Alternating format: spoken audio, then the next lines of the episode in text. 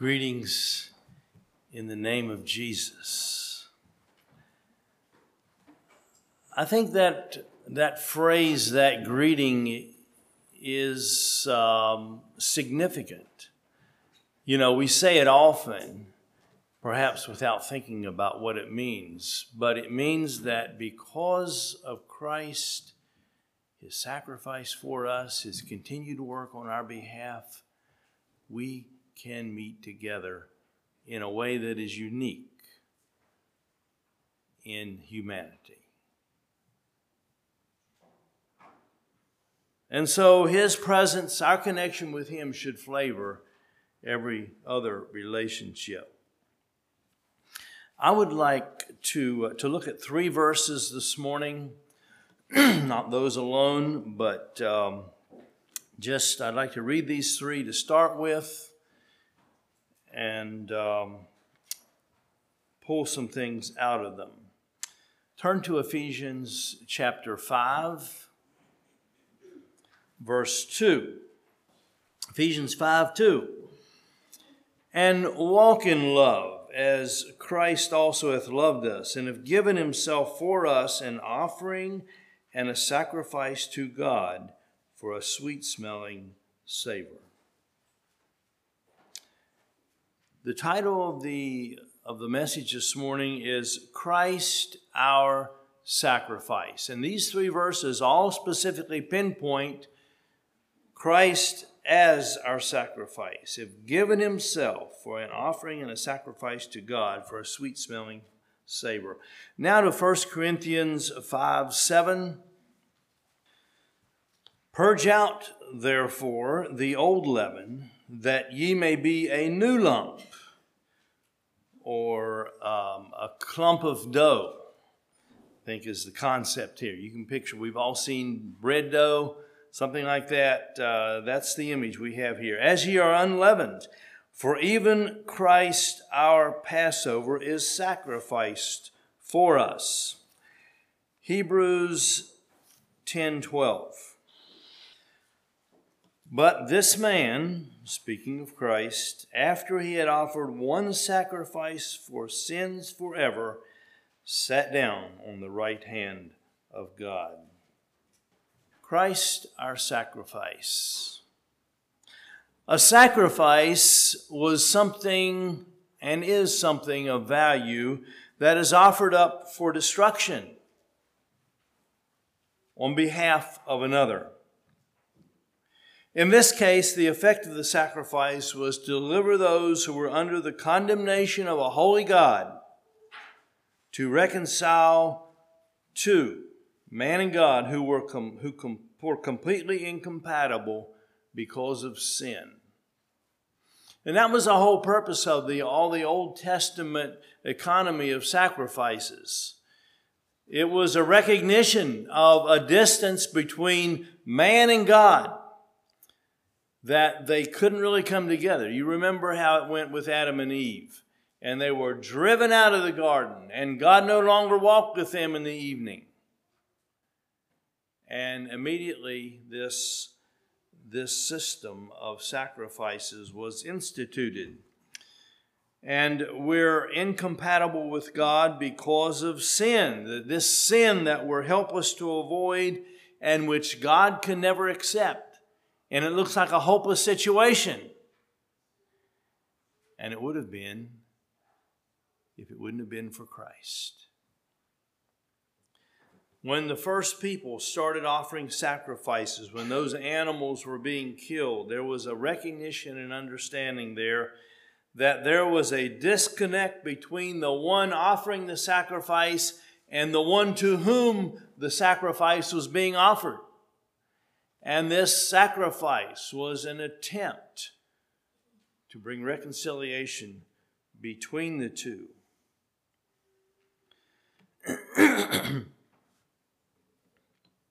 In offering those sacrifices, the patriarchs were admitting that they were at odds with God. However, those animal sacrifices of the Old Covenant were insufficient. In, in contemporary parlance, we'd say they just didn't cut it.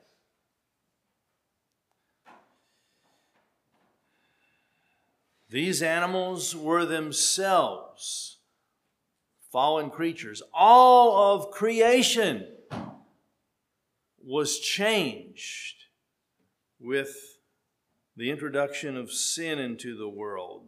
These animals too would die. And I think that before the fall, they would have lived on. Death passed not only upon all men, but upon all of creation. And these creatures, the lambs and the goats and the cows, they too lived under the curse. Those animals, as they participated in these sacrifices, they had no comprehension of what this was all about. And they did it completely involuntarily. They did not choose to walk up there and open their throat up to the knife and die. They didn't understand any of it. So they were merely band aids on a deadly wound, representing, though, a future and a perfect and a satisfactory sacrifice who would serve as what our friend Job spoke of as a daysman between us.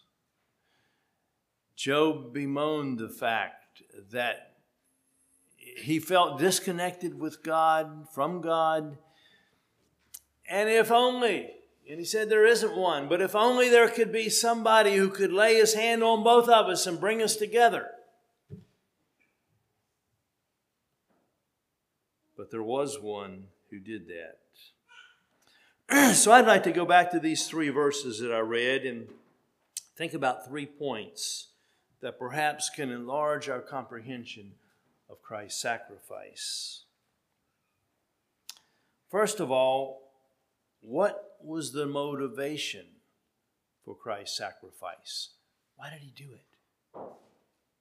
Well, this first verse here from Ephesians 5 says that uh, he commands us, first of all, to walk in love, to be in loving relationship. He said, just as God, as Christ loved us, and because of that love, he offered himself up as a sacrifice. So, love was Christ's motivation.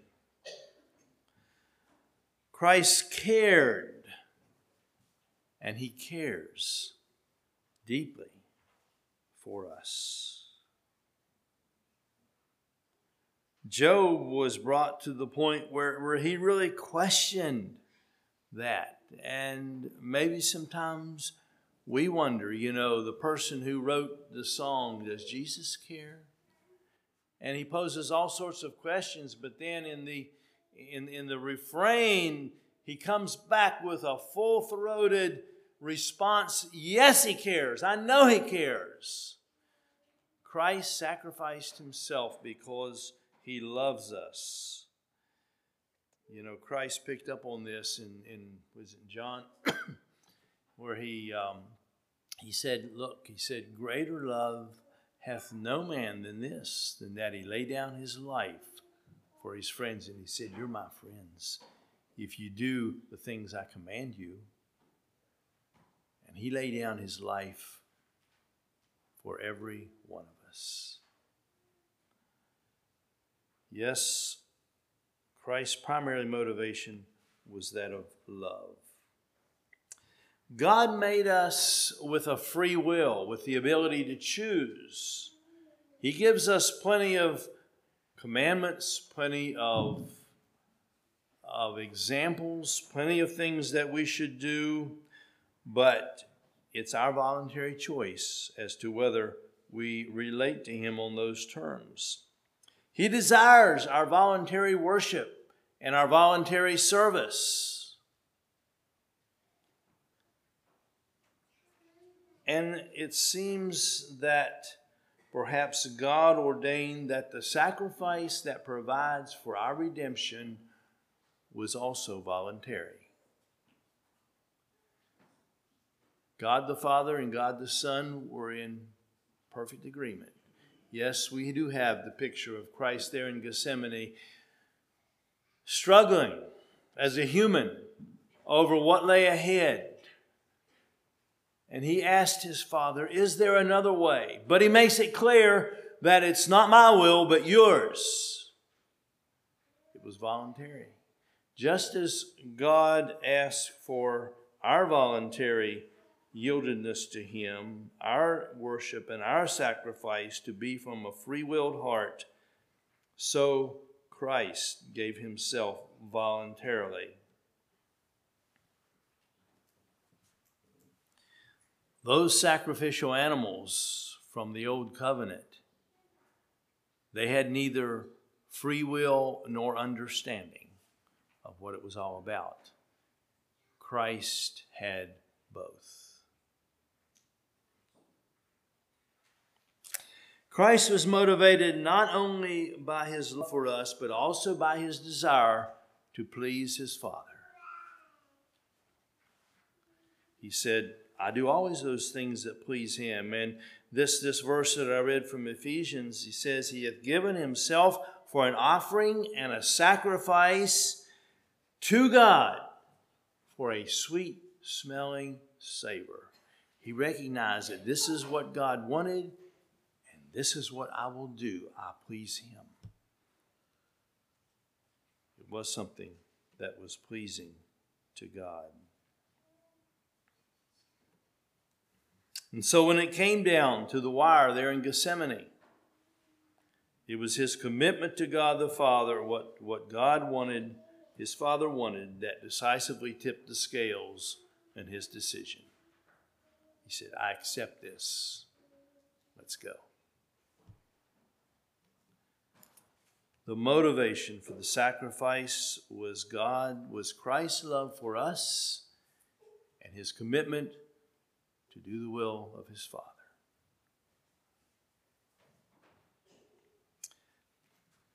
Let's look at the background of the sacrifice. I spoke just a bit of, you know, the, the Old Testament economy, but I'd like to talk about that a little bit more how does the historical precedence from the, the Jewish law and the Jewish sacrificial system, how does that help, help us to understand Christ's sacrifice? Um, this verse from 1 Corinthians 5 said, you know, purge out the old leaven. This was a part of, of this Passover um, ceremony that they were not to have any leaven in the house, sweep it all out, clean it all out, get rid of it all. And then they could move ahead with this with the Passover. And, and he says, For even Christ our Passover. Now the Jews had their Passover, and they were to pick out a perfect lamb, and they were to pen it up and observe it, make sure everything was just as good as they could make it. It was a lamb in its prime, in its youth, and then they were to sacrifice it and put some of the blood on the doorpost, and they were to eat of it without breaking any of its bones in its preparation. That was their sacrifice. But we have a Passover too. You see, that Passover lamb was that which delivered the Jews from God's destruction.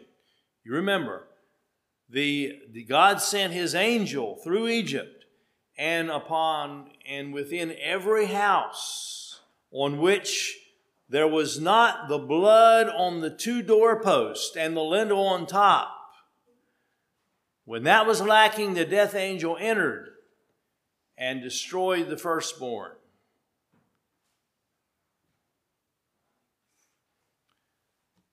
Christ is our Passover. His blood is that which delivers us from God's judgment. And So we have that as a background to help us understand. Romans 8 3 says, For what the law could not do, in that it was weak through the flesh, God did by sending his own Son in the likeness of sinful flesh on account of sin. On account of sin, he condemned sin in the flesh. Yes, sin is something that every one of us have to deal with. And God doesn't just say, oh, well, doesn't matter. They're, they're just people and they inherited this sinful nature. And He took it a bit more seriously than that. And we have the sacrifice of Christ that stands as our deliverance. As we accept it, as we believe, as we say, Yes, Christ, I believe in what you did, that God counts it as sufficient, and I want to yield my life to you that you can apply that to my to the doorpost and the lintel of my life. Hebrews 9 13 and 14. For if the blood of bulls and goats and the ashes of a heifer, sprinkling the unclean, sanctifies for the purifying of the flesh, how much more? How much more shall the blood of Christ, who through the eternal Spirit offered himself without spot to God, purge your cleanse your conscience from dead works to serve the living God. Christ our Passover is sacrifice for us.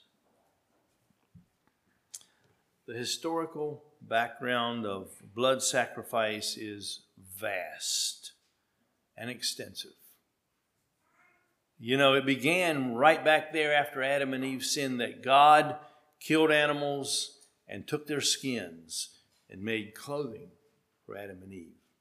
I think almost immediately We have Abel's sacrifice as the story goes on. There were the animals that Abraham sacrificed there in the, in the covenant that God and Abraham made. A number of them. Blood sacrifice. And then there were all the ritualistic sacrifices, the Mosaic law, and I'm, I'm not going to go into all of them, but you know, there was just all, there was a number of different sacrifices. They were to kill an animal, take of its blood, and put it on the altar, or burn part of it, and some of it went to the priest. And, but it was just animal after animal and blood after blood.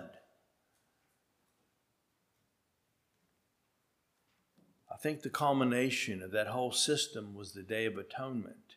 And I would like to briefly mention that, that once a year, the high priest was to kill an animal.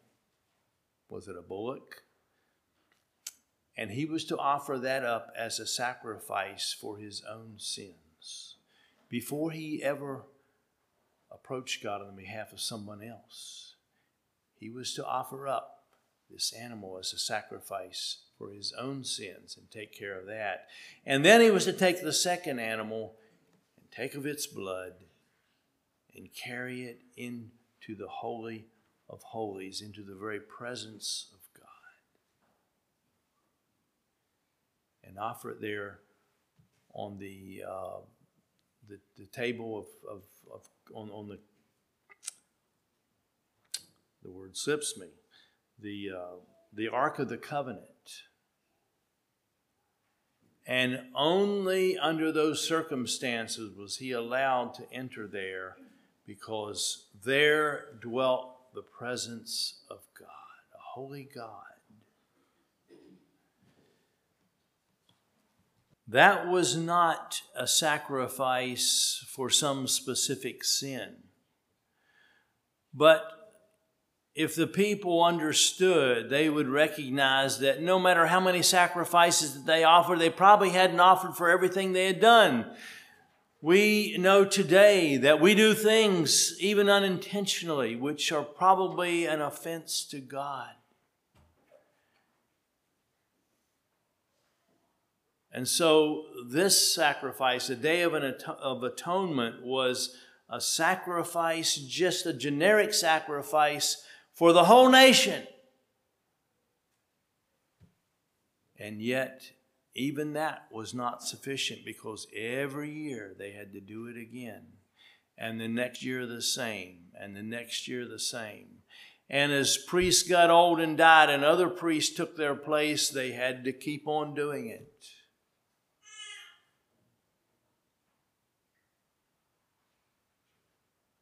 All this stands as a backdrop of the death of Christ. That was the final and complete fulfillment of all the sacrifices offered above before. And my third point here from Hebrews 10 is the scope of the sacrifice.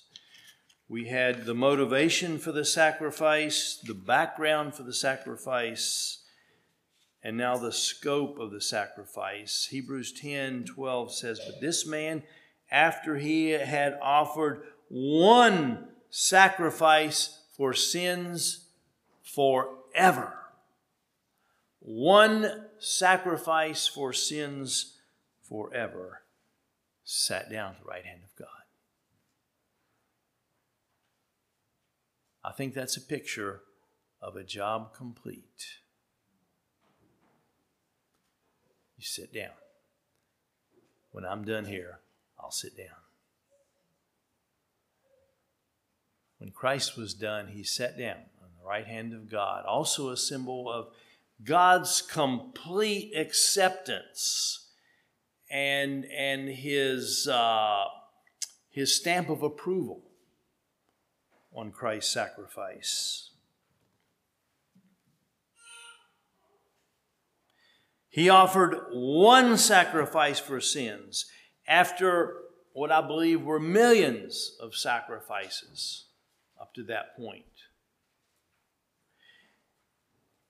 He offered his sacrifice to take away the guilt of all sin, not just the previous year, not just that one thing that I did that I know was wrong, he offered a sacrifice for all people. There's no restriction. It's not just Jew. The Bible is very clear that this sacrifice is available for anyone.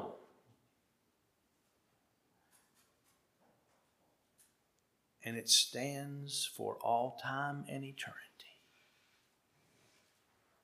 Praise his name.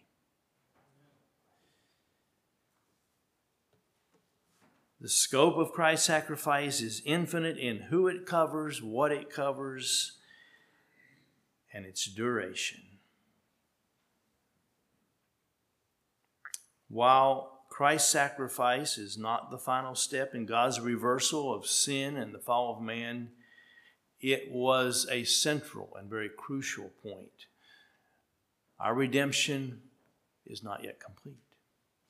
Someday, God will give us a new body that's not subject to the limitations that we experience here, a deathless body, and will escort us into His presence, something that we don't enjoy completely. Yes, we can relate to God freely, but there'll be something better. And Christ's sacrifice is a very crucial step in all that. In Christ, all the elements of the sacrificial system came together.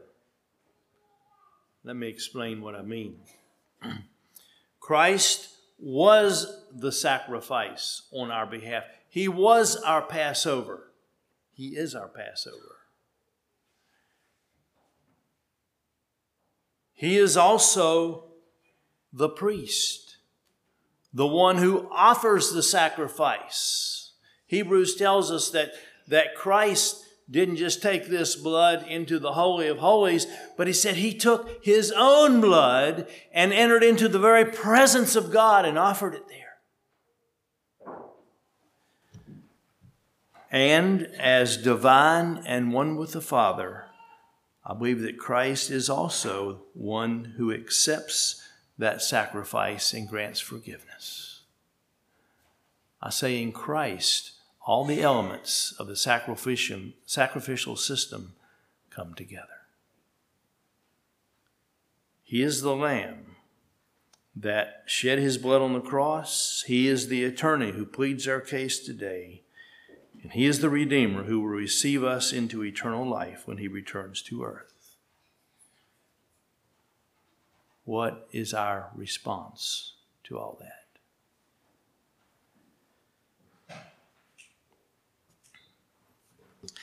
There's a beautiful Spanish hymn. I wish you could all understand it.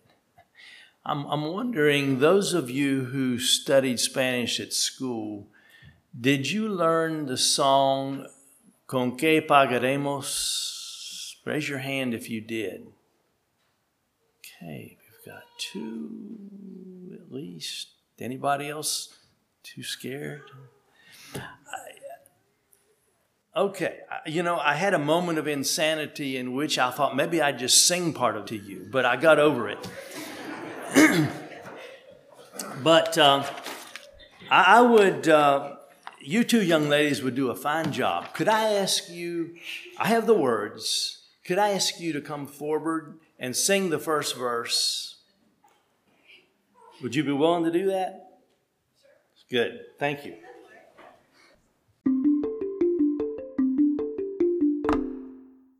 Now, you know a bit what it sounds like. And there's, there's three other verses, and I'm going to give you what is a rough translation. Uh, when poetry is translated, it's a rough job uh, because you, you're, you're just going to lose some of the cadence and the rhyming and, and all of that. But I want you to get the message.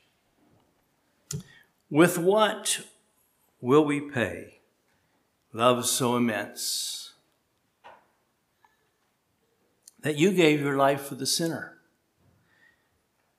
In exchange, you receive the humble, off, the humble offering, the humble offering, Lord Jesus Christ, from my heart.